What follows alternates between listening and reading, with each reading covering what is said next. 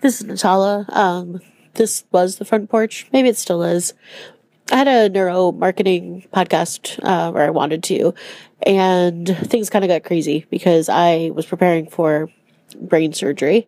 Um, and so I wanted to actually turn this into a recovery podcast and kind of all the things that I've been going through and um, just kind of for myself. I think it's going to be really healthy for me to kind of talk it through, even if it's just myself listening and be able to go back one day and just kind of listen through and see how far I've come. I kind of wish I did this in the beginning, but maybe um, it wasn't a great idea because I've it's been a really, really, really hard few months. Um, I s- sound really stuffy because I still have a lot of packing in my nose, which is where they did the surgery, or they went through my nose to get to my brain.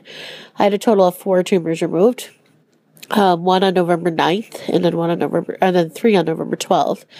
Um, and recovery so far has been just harder than I ever expected it to be, and which has been hard in and of itself, because what I expected versus what has happened is very, very different. And anybody who knows me knows I'm a planner. I love planning. And I planned meticulously for the surgery. I planned, I researched it.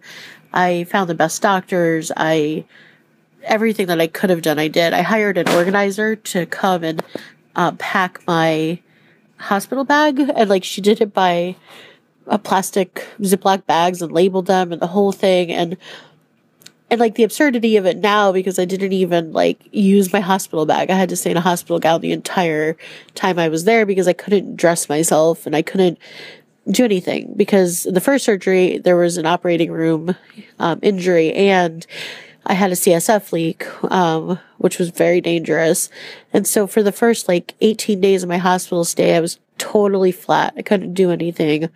Um, and it was it was really bad. It was really hard. Um, and so kind of the absurdity of like hiring an organizer to, you know, put clothes in plastic bags when I had this thing almost kill me in surgery and I was in a hospital gown that was terrible for 18 days. Just kind of seems silly now. but anyway, um, I still have a lot of packing in my nose, which is why I sound so stuffy. But so for now, this is going to be a recovery blog and uh, hopefully kind of help me through the process of this recovery and going into remission. Um, that's it for now.